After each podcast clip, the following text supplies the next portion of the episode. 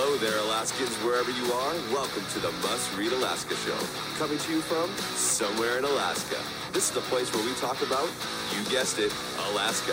Where we keep the mainstream media on their toes and where we are standing up for what's right in a world run by leftists. You can find out more by heading over to mustreadalaska.com and also checking out the Must Read Alaska YouTube channel for some really great content. But first, let's get this party started. Well, good, everybody. Welcome to the Must Read Alaska show on this wonderful President's Day from somewhere in Alaska. Uh, we've got quite a show today. It's just John and I on the show, and a good morning to everybody out there in the interwebs and across Alaska. Uh, hope you're having a really good day. Uh, John, you're uh, in Nikiski on the famous and fabulous Kenai Peninsula. How's everything going over there? It's going well. Thanks so much, Suzanne. John Quick here on the Kenai Peninsula. And uh, I spent my weekend in the great city of Anchorage and uh, had so nice of you to call it the great city. I mean, you know, that's not what most people call it. They well, Los Mayor, Anchorage. Mayor Bron- Mayor Bronson's trying to make Anchorage great again, and we appreciate that. So, um, we, uh, my family and I, were there this weekend, and I can tell you there's a there uh, is a notice, noticeable difference from when we would do you know weekend trips uh, a year and a half ago to now. Um, there's definitely a noticeable difference in the homeless population and uh, you know, for example, we would we always go to Barnes and Noble. Um, they're downtown Anchorage. Well, it's kind of in Midtown. It's a little sketchy, though. Oh yeah, and so you know, last time we were there, I don't know, um, a year or so ago. Um, maybe this is like three or four times back. The um, homeless people were in the parking lot, you know, getting frisky with each other, and that was kind of a normal occurrence if you went to Barnes and Noble. And this time around, this weekend, uh, it seemed somewhat safe. So that was not happening for the first time, and I can remember. And uh, so, you know, little things like that make a difference. So we had fun in Anchorage. We're glad to be back here on the peninsula where we love freedom. We don't do mandates, and we appreciate uh, uh, the folks here on the peninsula that encourage freedom over mandates. Well, that's just great. And, you know, I'm going to get down there in the next few weeks. I, I wanted to let everybody know that our, our show producer, Scott Levesque, has moved away, moved out of state. And so we didn't have a show producer to kind of kick in there. So what John did is he's taken us to Facebook. So now we're, we're producing our show on Facebook. And then sort of, John, you're reverse engineering it is how the fancy words that I use to, uh, to say how you're getting it back on the on our platform. So it's also on Spotify, it's also on Google Play and, and iTunes, and a whole bunch of other ones, like new ones that you've got us on as well. Is that right? Yeah, yeah. So we'll be um, we're going to try to have all of our episodes now start on Facebook Live. I think it's important to be where people are at, and people are on Facebook more than they're on, uh, you know, Amazon Music or Spotify or listening to iTunes. We really appreciate our folks that download our episodes um, every time, but we also know that we'll reach probably 10 times the amount of people just by doing this on Facebook Live for every episode. So we're going to be doing that and uh, you know, for folks that don't do the Facebook Live, that's totally fine. You don't need to watch it here. You can just go download the episodes like you would normally do on iTunes. We're also going to be adding somebody to the mix for um, our show host, and that is a gentleman named James Baisden. James is a city council member with the city Kenai, and uh, he's former chief of staff for Mayor Charlie Pierce. He's a dear friend of mine, so I'm a little biased. And uh, James is going to be coming to us probably Thursday or Friday morning in this same format, Facebook Live, and then kind of converted into uh, a podcast that you can download later.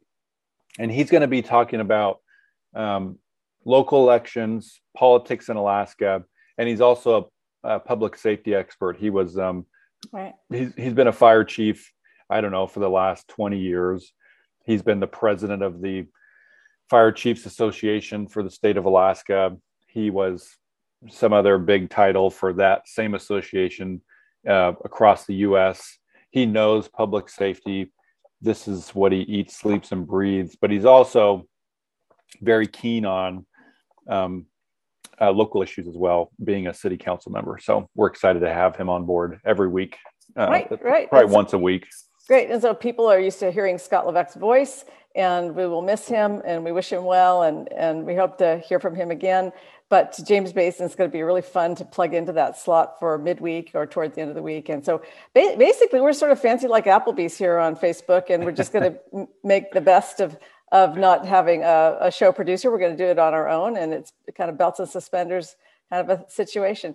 Well, let, there's been a lot to look at over the weekend. I don't know about you, but I know a lot of the readers have been looking at our story, uh, our most recent stories about Ottawa, because people are very interested in what is going on with civil disobedience and the um, you know the, the the vaccine mandates, especially as it pertains to Canada and the United States border. So basically, both countries presidents and, and Prime Minister Justin Trudeau um, cracked down on, on vaccines and said all truckers, everybody coming over the border has to show a vaccine passport. And as everyone by now knows, there was a, a massive uprising of truckers who started from everywhere in their country and converged on Ottawa. We are, I think, on day 24 of that major protest by truckers.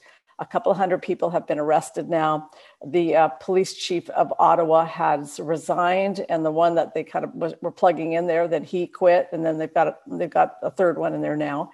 And that chief, police chief of Ottawa, brought in the horses, and they had mounted police. And over the weekend, those mounted police trampled a couple of people who ended one of one of whom ended up in the hospital. She's going to live. She, but turns out she's not the white supremacist that everybody you know was led to believe this thing is she's a mohawk indian who just wants everybody to be free and doesn't Uh-oh. want all, yeah all this crackdown on everybody. doesn't fit their narrative. Watch doesn't fit the narrative. She's a total indigenous person and she ended up in the hospital. She's a grandmother.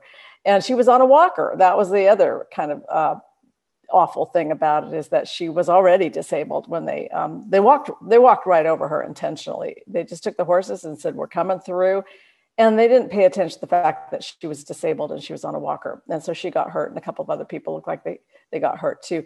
And it's got a little bit rowdy a little bit rambunctious over there. And um, justin trudeau and his um, minions are definitely cracking down. The ottawa police are now saying john that they are uh, coming after anybody who is involved. So even if you left voluntarily they are coming after you. And in fact they kind of left that as an open door that they would come after anyone who aided the protesters. So now you're saying if you aid protesters, the, the Canadian police, you know, the local police will prosecute you. Um, that's not the kind of America that we're used to. That's not what we think we can do here. We think we can protest peacefully. And in fact, on January 6, 2021, almost everybody, there were like hundreds of thousands of people in, in Washington, D.C. On, on that day. I didn't go, you didn't go. Um, but a lot of people did go. They wanted to hear Donald Trump speak and they wanted to send a message to Congress that they thought that the election was fraudulent. Well, there were a few of them, probably a couple hundred, that probably broke the law. And we don't know that for a fact because we're just sort of waiting for justice to be mm, served, sort of, um, on them.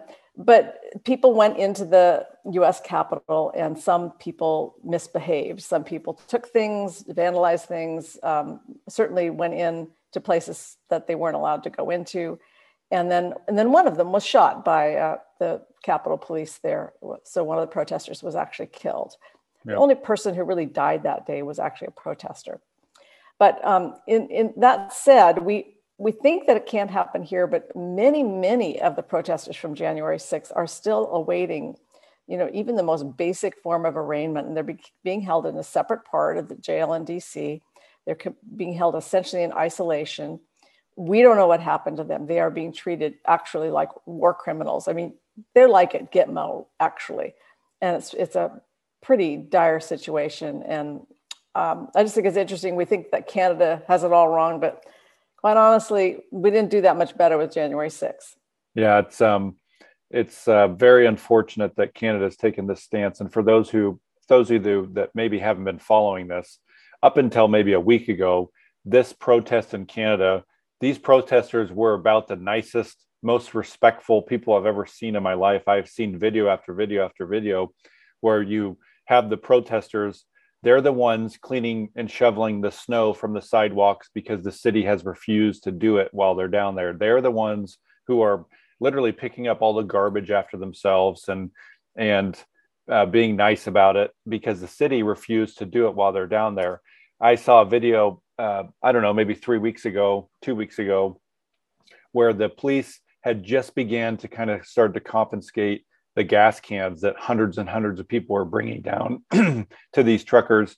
And the truckers had surrounded, I don't know, two or three police that had taken maybe a dozen gas cans.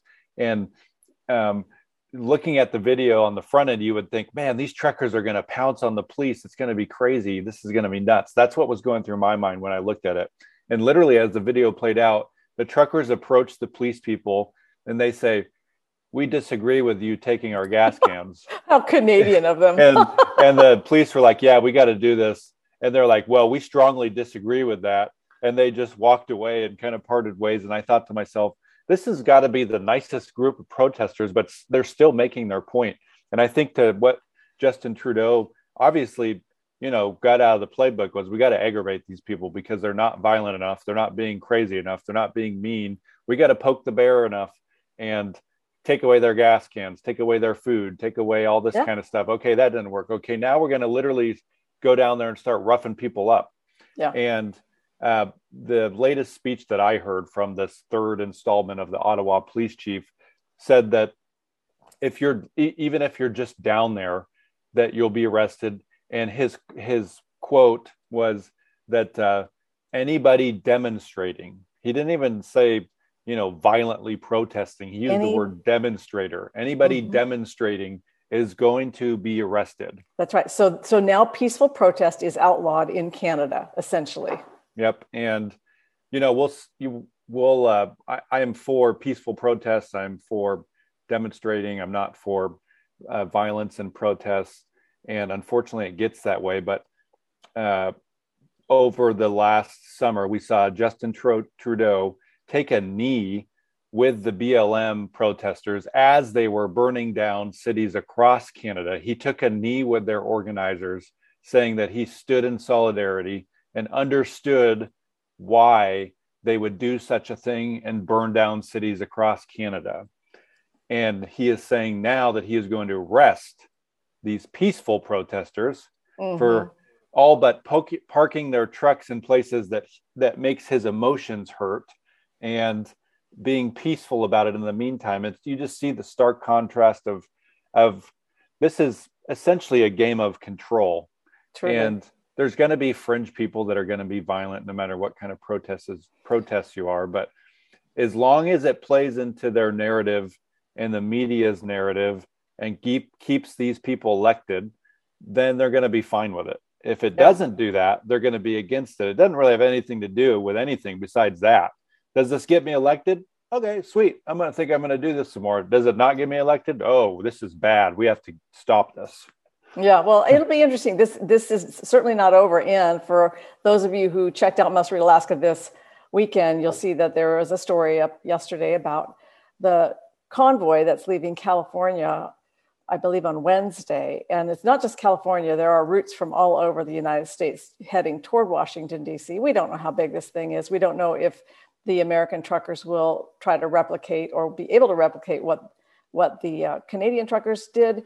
But we do know that they're heading to Washington, D.C., and they're heading there at about the same time that, uh, that President Biden will be giving his State of the Union address. He gives his State of the Union address on March 1. And I have a feeling there will be some trucks that will have arrived by then. Their, their date that they plan to arrive is March 3rd. But since they're coming from various places, and it's kind of a, it's not a, a big organized thing. I mean, there it's pretty distributed throughout the United States. There's a, a, group coming from Spokane, there's a group coming from California, there's a group coming from the South, or several groups from the South. So we'll you know keep your eye on that. I think that's a, an interesting development. We'll see what the uh, American truckers do in terms of protesting the mandates. Now, as as you might have also read on Must Read Alaska, Biden has extended his emergency powers indefinitely. Essentially, he's uh, extended them for another year. They will. Um, I think they they expire next year if he doesn't. He needs to extend his common sense powers. yeah, yeah. Start making you know sentences that make sense. Speaking common sense, I, I wanted to uh, um, talk a little bit because we missed talking about this on Friday when we did our show, our first Facebook show on Friday. We we didn't get around to talking about Kelly Tshibaka and Kelly Tshibaka's dinner with Trump because that was really kind of fun. I talked to her last weekend uh, when she got back from her visit to Mar-a-Lago. And she had a, an amazing fundraiser, John. She raised something like $450,000 for her campaign, which really is pretty good and it makes her competitive uh, with, uh, with Lisa Murkowski. So while the, the whole event was winding down, Trump asked her and her husband, Nikki Tshibaka, if they wanted to go upstairs to the restaurant with him. And there, there's this massive sort of covered uh, balcony. It's a it's an open air restaurant, as as many things are down in that area of the world, and it is gorgeously appointed. It's at it's a six star resort, so you know it's absolutely fabulous. And uh, she told me all about what it was like to have dinner with Donald Trump. It was interesting. I wrote a story about it. It's still up on Must Read Alaska if you on the front page there she basically said that it was pretty intense. He is a very intense person, extremely interested in the details and in strategy. He's very, very knowledgeable now. He's taught himself all about ranked choice voting and how that works. And he's also very much interested in, um, in Kelly's strategy for reaching out to rural Alaska. And she said it was intense though, because he's not there having a casual dinner. He is actually just having a very business-like dinner with her. I think that's awesome. It's um, one of the things I am very much looking forward to in terms of Kelly Tshibaka and Donald Trump is his campaign promise back in the day. And, and I think you wrote about it in your story that he still is going to come to Alaska and help campaign for Kelly to beat Lisa Murkowski. And I think that, that that's the quote unquote, you know, what they call the Trump card because um, Senator Murkowski is one smart cookie. She's, you know, uh, she's there's only two senators in the history of the United States that have come back and won with a write-in ballot, and she's one of them. So don't put anything past Senator Murkowski because uh, she's about as sharp as they get when it comes to political strategy and winning elections. But you can't go wrong with our base, the conservative base, the libertarian type of base, to have Donald Trump come up and help Kelly Tshibaka campaign. I think that, you know, if he spent two or three days up here, she could raise, raise just a god awful amount of money. And there is pretty much every wealthy conservative in Alaska would come to some dinner that Trump was going to be at. And uh, I think that uh, it'll excite the base. And not only will it, could it potentially help Kelly's campaign, but I think it could potentially help a number of different campaigns that are um, that we have going on that are conservative. And you know, it's a big election year for Alaska. And you know, if, if Trump's still on the edge with Dunleavy, which it sounds like he is, that's one of the things that he mentioned at the dinner was that he is not happy with Dunleavy's stance on Murkowski of taking this middle of the road stance, doesn't want to get involved stance, doesn't want to make a public um, statement stance. Donald Trump literally made it a point at the dinner to say, "I'm not pleased with with D- Governor Dunleavy's stance on Murkowski. I'm rethinking my endorsement." Yeah. And so, if I'm a Charlie Pierce or a Kirk out there, I'm thinking to myself, "How do I get how do I get into the Trump campaign's ear because I've got a stance on Murkowski. I'd love to talk about it." And so, if Trump comes in the summer and he's endorsing somebody different than Dunleavy, that's going to be a game changer. And so it just could be a it could be a very uh, fun summer for us political junkies. Yeah, I think you're raising some really good points. If he comes in the summer and he endorses Kelly Tshibaka and he snubs Mike Dunleavy, I don't know what kind of message that is. I mean, a lot of it really depends on you know how how strong they have a case against Trump and whether or not he can withstand this the kind of pressure that he's under from the House committee right now. And uh, we'll see. But it, seems to me that uh, if he comes to Alaska and he endorses Kelly and doesn't endorse Dunleavy going into the primary, that's tricky. So only four people will emerge from the primary, as we know, and go on to the general election ballot. And so uh, right now, my guess is that those people will be, you know, Mike Dunleavy, Charlie Pierce, Les Gara, and Bill Walker. And uh, you know, right now, uh, it looks like Bill Walker and Les Gara are the ones that are raising all the money. I mean, those yeah. guys have raised a pile of money. One, 1.3 or 1.2 yeah, million dollars. Well, probably by now 1.3 million between them. So, uh, so only four get as far as the general election ballot, which means if if Charlie got there and he had a, a Trump endorsement, that would be very interesting. You know, that that's a an interesting game changer. So the question is, can he get enough votes? or does he become the spoiler? So lots of things to analyze between now and then, John. Yep, it's uh, you never know what's going to happen, and that's the beauty of uh, the final frontier is that uh, we um, it's up to the people. They get a vote. They get to decide, even with ranked choice, crazy primaries, and all those kinds of things. You still got to have to get out there and vote.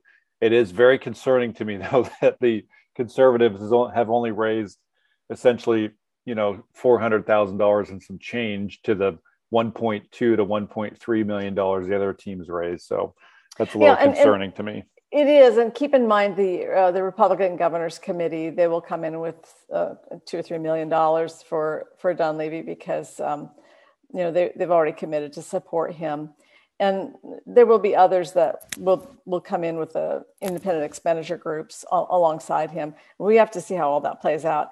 I don't know where all his recall fight money went. Um, I'll have to take a look at that because he, I thought he had a lot more, and I, I guess maybe that's still in the independent expenditure group and it hasn't been used in some way. So that'll probably stay over on the side. Now, um, there hasn't been a lot of sign of life from the the Dunleavy campus, as I said on Friday, but um, but we're, it's, it's, we're, we're hopeful though, right? Yeah, we're hopeful. It's only February. Well, so um, uh, other than that, I, I wanted to make mention that uh, on Tuesday in Anchorage, uh, the uh, school board is going to meet. The superintendent of schools has already said that she wants to remove the mask mandate on the children. She wanted to in December, but the school board overrode her because they, they basically took away her power. They let her have her power in August when she said there would be a mask mandate, but when she said there would, she, there would be no mask mandate, they took her power away. They kept it for themselves. So now she's saying, you know, we were going to take it away. We're we're going to remove it. It's time to remove it. February 28th is the day that masks come off. Um, I'll be watching, and I know a lot of parents in Anchorage will be watching to see whether or not the school board continues masking the children. For the life of me, I don't understand why there is not a massive uprising against this school district over these masks. I don't understand why parents are so passively allowing their children to be essentially emotionally stunted and scholastically stunted by this school district. Um, I think that Deena Bishop is probably quit over it. I think that's why she she has submitted her resignation because she realizes she's dealing with basically a communist school board. And, and I, yeah. people got to say, we're not going to see anything different next year because we don't have candidates right now who can win and take over the majority of that of that school board. Um, Margo Bellamy, she's got the money. She doesn't have candidates who are competitive, and uh, so Anchorage parents, you're you're in for another really difficult year. That's all I can say. Yeah, Dave Dave Donlevy, uh, Dunleavy, or sorry, Donley, Dave Donley. He's, Donley. he's the only the only conservative he's, on the. He's going to be the one man in the island that's holding down the fort. We we love Dave, and and uh, but man, we don't want Dave to be the sole person out there. Uh, you know, speaking common sense to the conservative parents, and you know, uh, Superintendent Bishop, the frustration that you feel right now, probably my guess is you probably are resigning because you don't have any authority of over any of this. The frustration that you feel right now over the school board for doing these kinds of things is the same frustration. Like you were frustrated enough to possibly resign a job that pays you very well that you could stay in for the rest of your life. So you were frustrated enough to do something about it that same frustration is the frustration that parents have felt for the last two years and is the same frustration that they've shown up to these school board meetings and they've sent you and, and school board members letters and they've put voicemails on your phone and school board members phone in frustration. And historically your crowd has said these people are crazy. This is fringe people. This is nuts. These people are nuts. Well you are you are now facing that frustration yourself. And so hmm. I just want to tell folks once you you will never be woke enough, Superintendent Bishop, for the Anchorage School Board. It will never happen. You can never be woke enough to, you know, resolve these these people's woes with society, and uh, it's fr- it's frustrating as parents. I've been there. Kenai Peninsula yeah, School District had a mask mandate. We chose to put our money where our mouth is, and we pulled our kids out. Well, if you're going to have a mask mandate, we're going to pull our kids, and that's what we did. And but not all parents can do that. But parents can, right? If you can't show up to a meeting, you can spend 10 minutes and write an email. You can spend five minutes and make a phone call. That's what needs to happen in the thousands. Literally, the thousands. Absolutely. Every single parent that's listening, or every single parent that's listening that has friends that are parents in the school district, you need to email the school district every 10 minutes until this thing stops and be peaceful, be respectful, be nice. You know, don't threat, keep to the facts. Don't, don't, don't threaten. Yeah. Be, threaten be your, respectful, your or they will not listen to you. They probably won't listen anyways, but you have a lesser chance of them listening to you if you're not just respectful. I would keep it very simple. But you need to be bombarding these people with emails and phone calls if you can't show up to the meetings, literally 10 times a day until they kill the mask mandate. So, John, I know you've got to go and take the kids to school, right? Yep. hey, well, listen, everybody, I want to thank you for joining us on the Must Read Alaska show. John, you have a show tomorrow with James Baisden. Is that right? I do, and I have a mug here that says "I love my wife." So yeah, yeah. Well, I love your wife too. She's the best. Say hi to Heidi. Yeah, tomorrow we got a show with James Baisden at seven o'clock in the morning. Yeah, uh, we're doing. I'm doing a new show called Five Questions, where I just ask uh, the guests five questions, and uh, James will be the first one on the docket. Oh, great! And then James will join us later in the week, and he's going to start. Uh, he's going to start manning the mic at the Must Read Alaska show midweek, and we will proceed. And so, thank you everybody for your support for Must Read Alaska and the conservative voice in Alaska. Um, if you would like to support this work, right hand side of the page at mustreadalaska.com, there's a little donate button, and we really do appreciate it. It helps us keep these uh, all these gizmos going, and and helps uh, put gas in John's car so he can take his kids to school. so. Until next time, see you later, guys.